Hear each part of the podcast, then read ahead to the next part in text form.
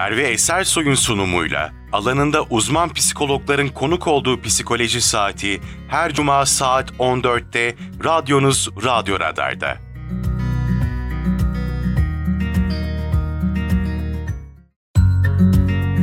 Merve Esersoy'un hazırlayıp sunduğu psikoloji saati başlıyor.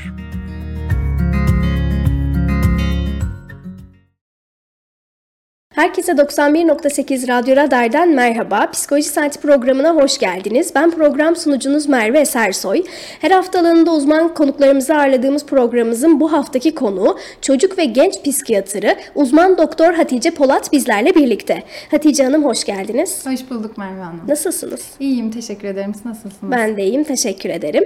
Biz bugün Hatice Hanım'la son dönemde sıklıkla duyduğumuz oyun terapisi hakkında konuşacağız. Sizin de bu süreçte sorularınız olursa Radar Kayseri, Radyo Radar 918 Instagram hesaplarından veya 0352 336 2598 WhatsApp iletişim hattımızdan bize sorularınızı sorabilirsiniz. Hatice Hanım öncelikle sizi tanıyabilir miyiz? Evet, e, ben uzman doktor Hatice Polat. Şu an kendi muayenehanemde çocuk vergen psikiyatristi olarak çalışıyorum. Aynı zamanda psikoterapistim. Geniş bir ekiple birlikte hastalarımıza ve danışanlarımıza hizmet etmekteyiz. Kolaylıklar diliyorum. Oyun terapisi nedir, neden uygulanır? E, oyun terapisi aslında çocukların terapisidir. Yani yetişkinlerde terapi neyse oyun terapisi de çocuklar için odur. Ve çocukların pek çok sorunuyla ilgili uygulanabilir. Pek çok farklı yöntemi vardır genel anlamda. Peki amacı nedir? Kimler için uygulanır? Amacı daha çok çocuk grubunda uyguluyoruz biz. Hani çocukların duygusal, sosyal problemlerine, ruhsal sorunlarına bir çözüm bulabilmek amaçlı uyguladığımız bir yöntem oyun terapisi. Peki çeşitleri var demiştiniz, yöntemleri var demiştiniz. Bunlardan biraz bahseder misiniz? Evet, e, oyun terapisi aslında ilk başta yönlendirilmiş ve yönlendirilmemiş olarak ikiye ayrılıyor. E, oyun terapisinin temeli çocuk merkezli oyun terapisidir, yönlendirilmemiştir. Burada şöyle bir fark var kısaca anlatmam gerekirse. Yönlendirilmemiş oyun terapileri daha çok e, çocuğun serbestçe, kendi hızında, kendi zamanına göre terapistin daha çok gözlemci konumda olduğu bir terapi şeklidir. Oyun terapileri buradan çıkmıştır. Aslında her çocuk kendine terapi yapar oyun yoluyla. Ee, herhangi bir çocuğu gördüğümüzde de bir yerde bir sorununu oynuyor olarak oyun içerisinde görürüz. Oyun terapisinin temel doğma yeri de burasıdır aslında. Çocukların gözleminden doğar. Bu yönlendirilmemiş terapiler. Yönlendirilmiş terapilerde daha çok terapist aktif olarak rol alır. Ee, özellikle sorun bazında çocuğa bir çare bulmaya çalışır. Oyunu yönlendirebilir veya bazen aile temelli e, terapiler var. Teraplay gibi. Bunlar da kullanılabilen terapilerdir. Peki oyun terapistini size yönlendiriyorlar mı çocukları yoksa nasıl oluyor? E, oyun terapisine yönlendirmiyorlar aslında. Yani bize gelen yani bir psikiyatriste gelen her çocukta biz ilk başta şunu değerlendiriyoruz. Yani bu çocuğun yaşadığı ve ailenin yaşadığı problem normal mi? Yoksa normal dışı bir durumda mı? Normal demek şu demek yani her çocuk zaman zaman öfke, sınır problemleri, ağlamalar, kaygılar yaşayabilir. Ve bu e, gelişimin normal bir parçası da olabilir. Öncelikle bunu ayırdıktan sonra bu çocuğun ihtiyacı şu an ne? Hangi yöntemle çözülebilir? Aslında hani e, kabaca bir tanılama bu çocuğun nesi var ve neye ihtiyacı var diye devam ettiğimiz bir süreç sonrasında bu çocuğun oyun terapisine ihtiyacı olup olmadığını belirleyebiliyoruz. Peki her çocuk oyun terapisi almalı mı? Yok. Yani bu aslında sadece bir terapi. Yani hani nasıl e, her yetişkin terapi almalı mıdır sorusuna evet diyemeyeceğim gibi. E, her çocuk da oyun terapisi almalıdır diyemem ama her çocuk oyun oynamalıdır demeliyim. E, özellikle aileyle birlikte oyun oynamalıdır. Zaten onlar eğer bırakırlarsa aileler oyun içerisinde zaten pek çok probleminin çözüme kavuştuğu bir yer oluyor oyun. Ama oyun terapisi özelleşmiş bir terapi çeşididir.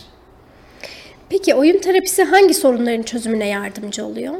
Ya oyun terapisi çocuklarda görülen özellikle küçük yaş grubunda görülen pek çok farklı çözümde kullanılabilir. En çok da travma ile alakalı problemler. Bu bir istismar olabilir, ihmal olabilir, duygusal yoksunluk yaşayan bir çocuk olabilir, kaygı olabilir. Bunlar işte sosyal kaygıları olabilir.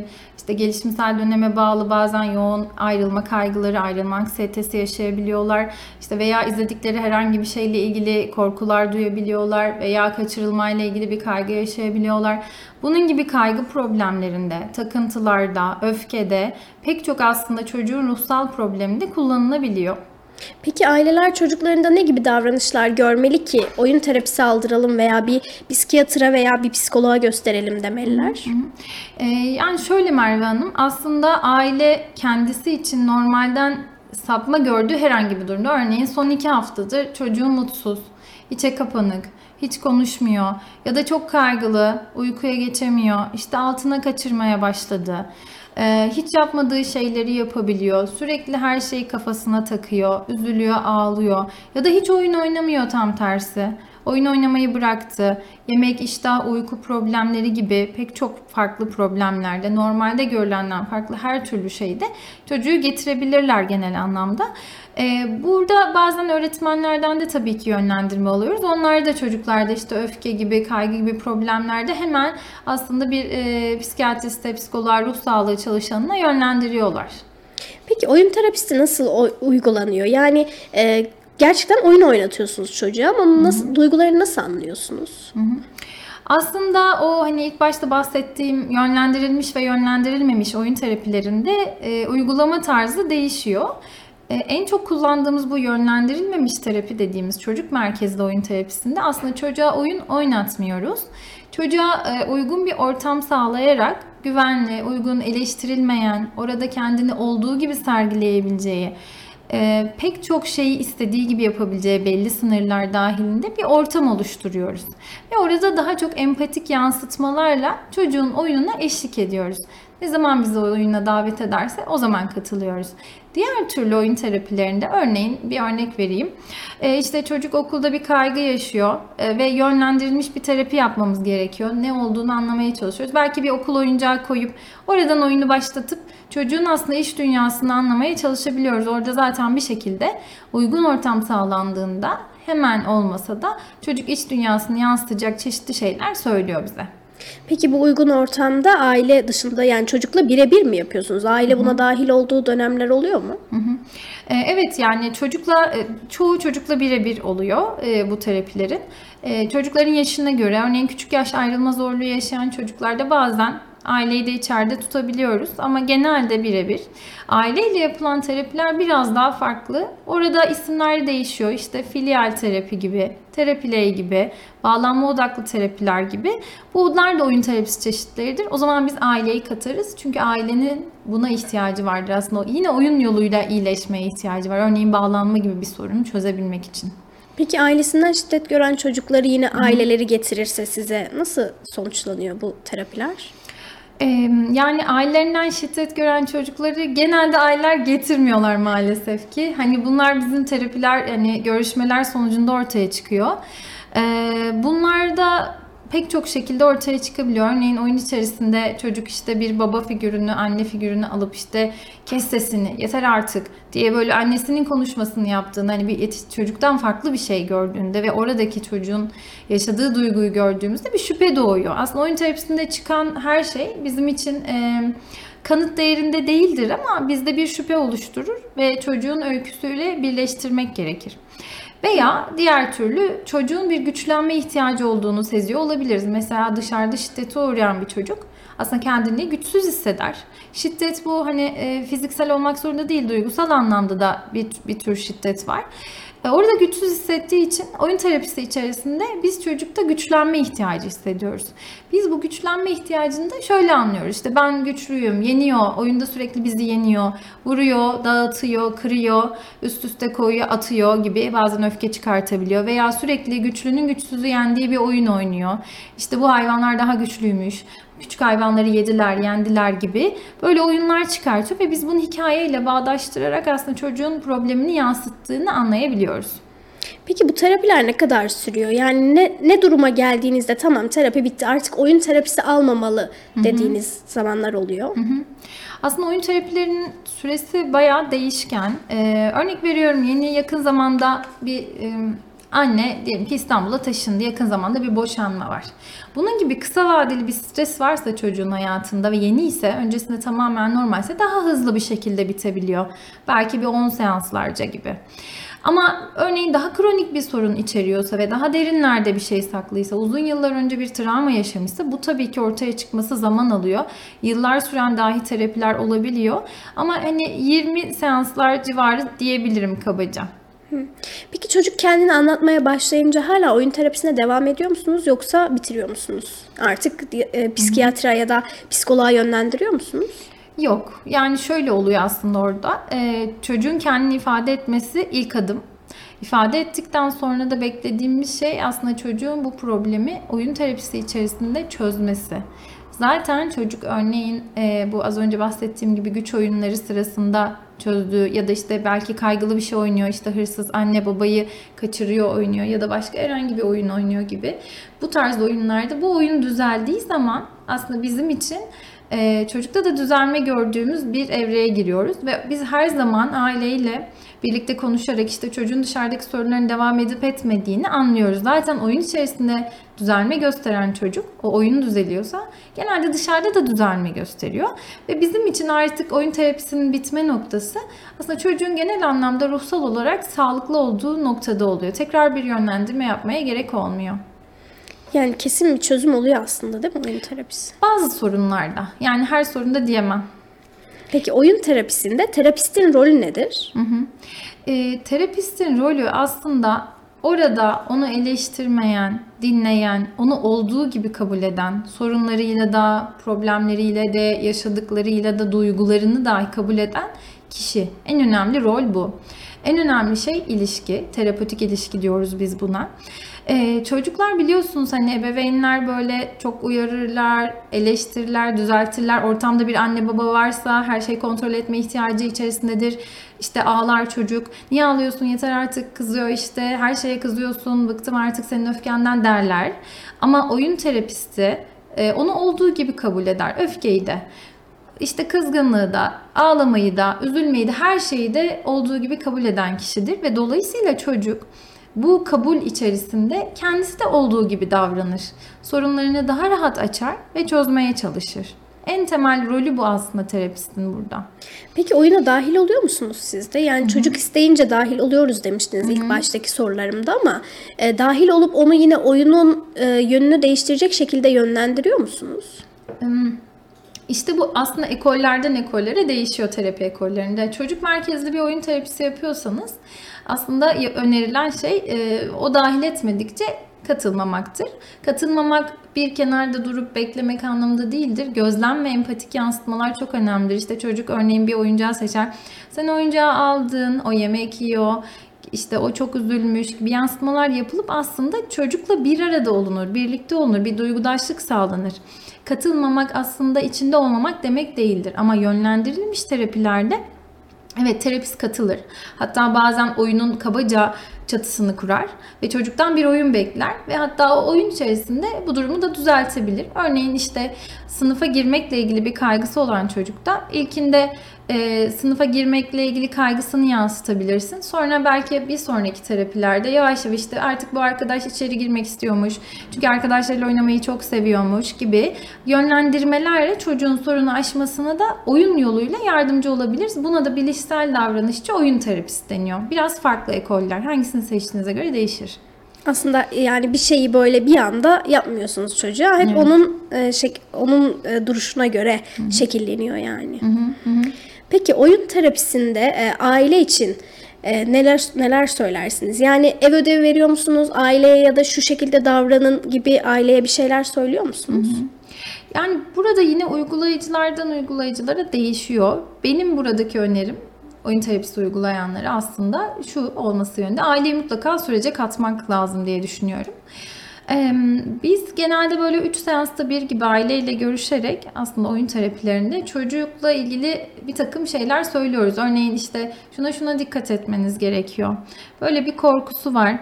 Bunu şöyle yapıp desteklemeyin. Bunun üstüne gidebilirsiniz bu şekilde. Veya şöyle oyunlar oynayabilirsiniz. Bu çocuğun bir güç ihtiyacı var. Bu çocuğun bağ ihtiyacı var. İşte bu çocuğun e, yenmeye ihtiyacı var gibi bazı yönlendirmelerle aslında aileyi de sürece katmaya çalışıyoruz. Aslında aile de katılsa çocuğun daha iyi hemen ya da iyileşmesini sağlar değil mi durum? Hı hı, tabii tabii. Ailesiz çocuğu düşünmek çok zor gerçekten. Tek başına olmaz. Peki ebeveyn kayıp, kayıplarında da yine oyun terapisiyle bu sorunu çözebiliyor musunuz? Yani ebeveyn kaybı çok zor bir konu. Aslında özellikle oyun terapisinin en çok işlediği yerler travmalar. E, çünkü serbest bir ortamda rahatlıkla o bilgi beyinde işlenene kadar çocuk çıkarıyor. Aynı oyunu defalarca defalarca oynayabilerek e, biraz daha duyarsızlaşma, daha kabullenme, duygusuyla kalabilmeyi yapıyor oyun içerisinde çocuk. Dolayısıyla evet çalışılabilir ebeveyn kayıplarında. Peki oyun terapisi çocuklarda kendini e, kendisi hakkında daha fazla şey öğrenmesine sebep oluyor mu? Hı hı, hı. Ee, burada hani az önce bahsettiğim gibi duygusunu yansıtma ya da e, yaptığı bir eylemi yansıtma yaptığımızda hani aynı bir ayna görevi gibi çocuk kendine dair bir farkındalık da kazanıyor. Örneğin bir e, hayvanı öldürüyor. O diyor ki öldün sen artık. Hayvan öldü diyorsun. Aa, yaptığı şeyi de kendisi görüyor. Ya da işte e, ben çok üzüldüm diyor arkadaşına gösteriyor. Çok üzüldün şu anda diyorsun. Kendi duygusunu fark ediyor. Çünkü oyun içerisinde o serbestlikte gördüğü için bunları duygu yansıtma, duyguyu tanımlamasına yardımcı oluyor. Burada önemli bir kural var tabii ki. Çocuğun ifade ettiği dışında çok fazla bir şey söylememek lazım ama çocuktan net olarak öyle bir duygu alıyorsak mutlaka yansıtmak gerekiyor. Böylece kendi duygusuyla kalabilmeyi öğreniyor çocuk. Peki oyun terapisi kaç yaş aralığına uygulanıyor? Genelde 3-12 yaş aralığı diyebilirim aslında. Hani 3 e, yaş altında da dil gelişimi iyi olan çocuklarda 2,5 yaş gibi başlanabilir. 12 ee, bazen uygulanan bazen uygulanmayan yaşlarda çünkü bazen kabul etmiyorlar o yaş grubu. Ee, ama hani oyun terapileri 3-12 yaşta uygulanabilir. Peki kendini ifade edebilen çocuklarda da yine de oyun terapisi yapıyor musunuz? Mesela aslında yaşadığı sorunu biliyor. Mesela diyelim ki akran zorbalığına uğruyor. Evet Hı-hı. ben akran zorbalığına uğruyorum diye böyle bir bilinçli bir çocukta da oyun terapisi yapıyor musunuz? O yaşına göre değişebiliyor aslında. Yani bir de bazen çocuğun ifade etmesi bunu çözebilmekle ilgili e, bir adım atabilmesi anlamına gelmiyor tam olarak. Çünkü çocuk e, ifade etse de mesela bir hatasını düzeltmek, hatasını fark etmek, kendinin yaptığı şeylerde ve bunu çözmeye çalışmak aslında çocuk için zor. Bazı çocuklar kendi hatalarını konuşmak istemiyorlar, anlatmak istemiyorlar e, veya çözüme adım atmak istemiyorlar. Buralarda oyun terapisi gerçekten çok daha iyi o dediğim güvenli ortam sebebiyle. Peki çocuklarda belirli becerileri geliştirmek için de oyun terapisi kullanılabilir mi? E, yani oyun terapisini aslında hani böyle beceri geliştirme için demeyelim ama oyun yoluyla örneğin floor time terapisi diye etkileşimli bir terapi var. Onlar tabii ki beceri geliştirmeyi içeriyor ama normal bildiğimiz oyun terapisinin böyle bir amacı yok. Peki yaşadığı bir olayı bastıran, e, açıklamak istemeyen bir çocuk oyun terapisinde bunu açıkça bahseder mi yoksa yine de bastırabilir mi o duyguları? Bastırıyorlar aslında ama belli bir süre sonra da ifade ediyorlar genelde. Hani çok derindeki onu etkileyen pek çok sorunu işte belki 10 seans sonra ifade eden çok fazla çocuk gördüm.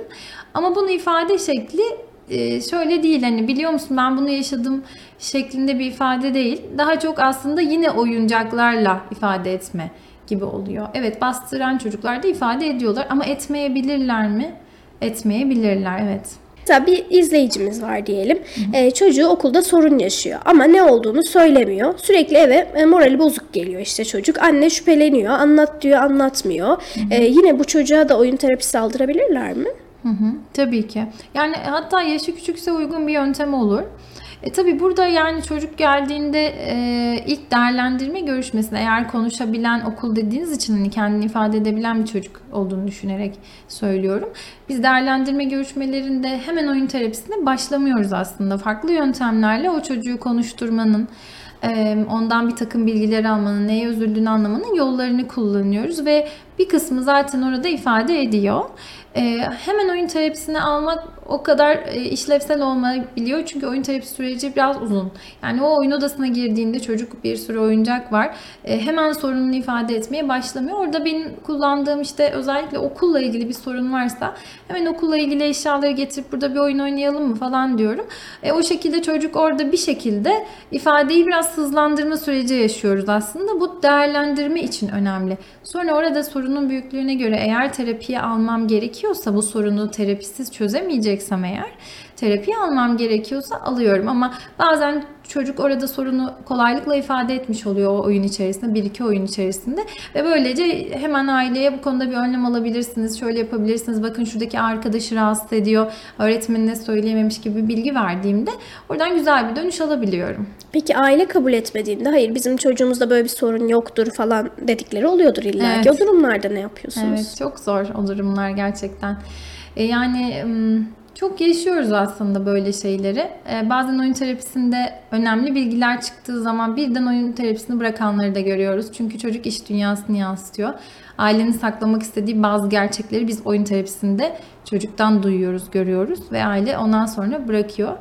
Em, tabii ki burada hani onların tercihi. Biz burada gizliliğe çok dikkat ediyoruz. Direkt çocuktan aldığımız bilgiyi söylememek çok önemlidir oyun terapisinde. Ama bazı şüphelerimizi belirtmek. Örneğin ya bu çocuk evde bir sıkıntı, şiddet yaşıyor olabilir mi gibi dediğimde tabii ki bir inkarla karşılaştığımız durumlar oluyor. Orada işte anneler biraz daha destek oluyor bize aslında. Bazen hani e, evet diye hani orada dönüş yaptım bu çocuğun terapi alması gerekiyor gibi biz de devam ettiriyoruz ama inkar sık yaşadığımız bir şey bizim. Peki böyle ailede büyük bir sorun varsa siz de bir çift terapisi alın ya da aile terapisi alın gibi yönlendirmeleriniz de oluyor mu? Hı hı, Evet. Ee, biz çocuk psikiyatrisinde aslında çocuk ve ergen psikiyatrisinde e, %50 aileyle çalışıyoruz gerçekten. Bir çocuğu aileden bağımsız düşünmemiz çok zor. Aileden bağımsız düşünemediğimiz için aslında pek çok sorunun kaynağı olmasa da sürdüren faktörü, çözülmesine engel olan şeyleri veya çözüm yolu aileden geçiyor. Dolayısıyla çift terapisine de yolladığımız oluyor. Psikiyatriste de yolladığımız oluyor. Bir terapi alın dediğimizde oluyor. Bunları sık sık yapıyoruz. Peki oyun terapisi e, otizmli çocuklar için de e, önemli mi? Ya da dikkat eksikliği olan çocuklar için bunlar için de bir çözüm yolu oluyor mu? Otizm ve dikkat eksikliği, hiperaktivite bozukluğu nöro gelişimsel bozukluklar arasındadır ve e, biyolojik tarafları çok yüksek e, bozukluklardır aslında. Bunlarda oyun terapisi otizmde ve dikkat eksikliğinde kullanılabilir mi? Evet, özellikle otizmde çok çok nadiren ve profesyonel kişilerce kullanılabilir. Ama şu anda bu genel geçer bir şey değil. Yani kullanılmamalıdır bence genel anlamda. Özellikle dikkat eksikliği, hiperaktivite bozukluğunda e, oyun terapilerin özellikle hareketliliğe, işte dürtüselliğe çok fazla etkisi olmaz. Ancak mesela bir öfke problemi yaşıyorsa, yine duygusal bir problem yaşıyorsa o kısımlar için oyun terapisi çocuk alabilir. Faydası da olur ama ana çekirdek belirtilerine direkt fayda etmez. Peki bir çocuk sürekli ağlama ve öfke nöbetleri geçiriyorsa yine size getirecekler tabii ki. Bir uzman desteği her zaman önemlidir. E, bu durumda neler yapıyorsunuz? Bu krizleri dindirebiliyor mu oyun terapisi?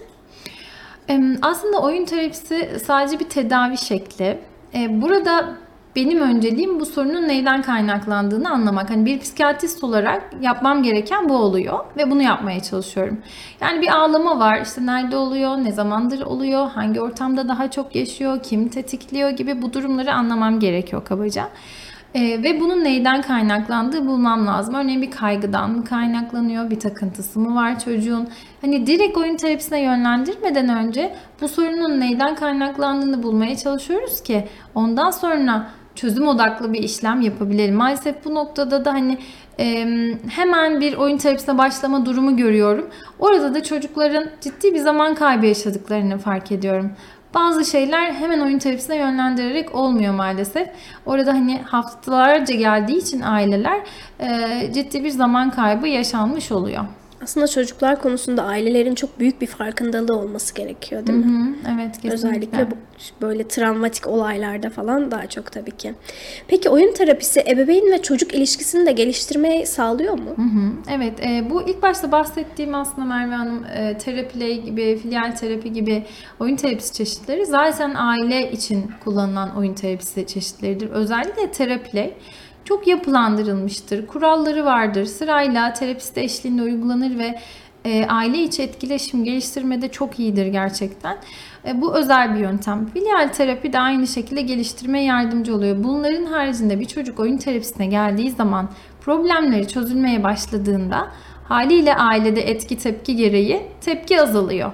Tepki azalınca da dolaylı olarak aile içi etkileşim düzeliyor. Peki oyun terapisinden aslında aileler ne bekliyor? Oyun terapisinden ve e, her zaman bu ruh sağlığı çalışanlarından beklenen aslında çocuğum düzelsin kabaca tabiriyle. E, burada şöyle bir şey var.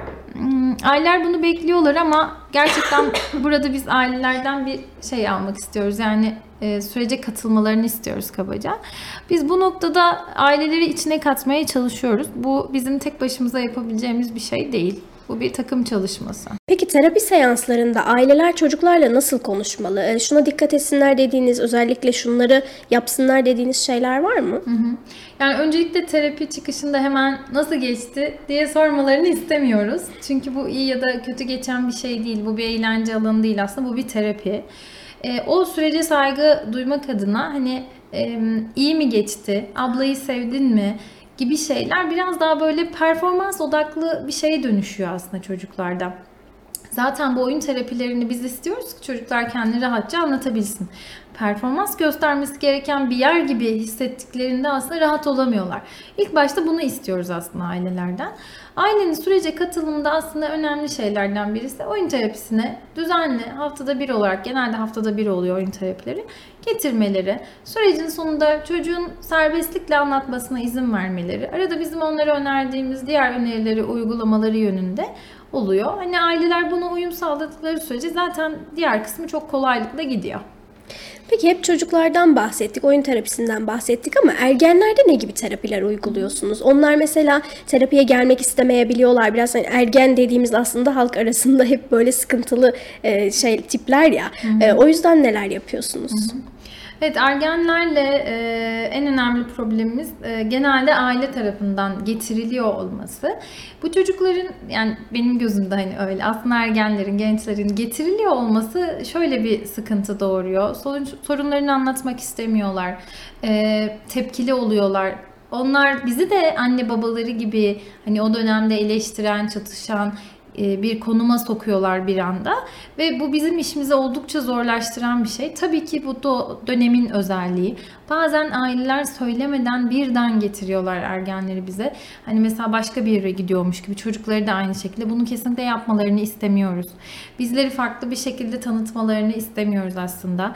Konuşan doktor diyoruz bazen oyun oynayan doktor, e, oyun ablası dediğimiz oluyor. Böyle şeylerle çocuklara getirebilirler. Zaten ergenlik yaşında doğruca anlatmak gerekiyor. Ergenlerle uyguladığımız terapilerde aslında yine pek çok farklı terapi ekolü var. Bunlardan benim en sık uyguladığım bilişsel davranışçı terapidir. E, kanıta dayalı bilimsel bir yöntem. Oldukça da etkili. Kabul kararlılık terapisi var uyguluyoruz yine. EMDR gibi yöntemler var. Bunlar da uygulanabilir. Ergenlerle pek çok yöntem uygulanabilir aslında. Hatice Hanım çok teşekkür ederim bizi bu konuda bilgilendirdiğiniz için. Son olarak söylemek istediğiniz bir şeyler var mı? Ben teşekkür ediyorum. Çok memnun oldum. Biz teşekkür ederiz tekrardan buralara kadar geldiniz bizi kırmadığınız için. Sevgili dinleyenler ve izleyenler bu hafta çocuk ve genç psikiyatrı uzman doktor Hatice Polat bizlerle birlikteydi. Oyun terapisi hakkında konuştuk. Çok değerli bilgilerden bahsettik. Umarım sizler için de faydalı olmuştur. Haftaya başka bir konuyla ve başka bir konukla görüşmek üzere. Hoşçakalın. Merve Esersoy'un hazırlayıp sunduğu Psikoloji Saati sona erdi.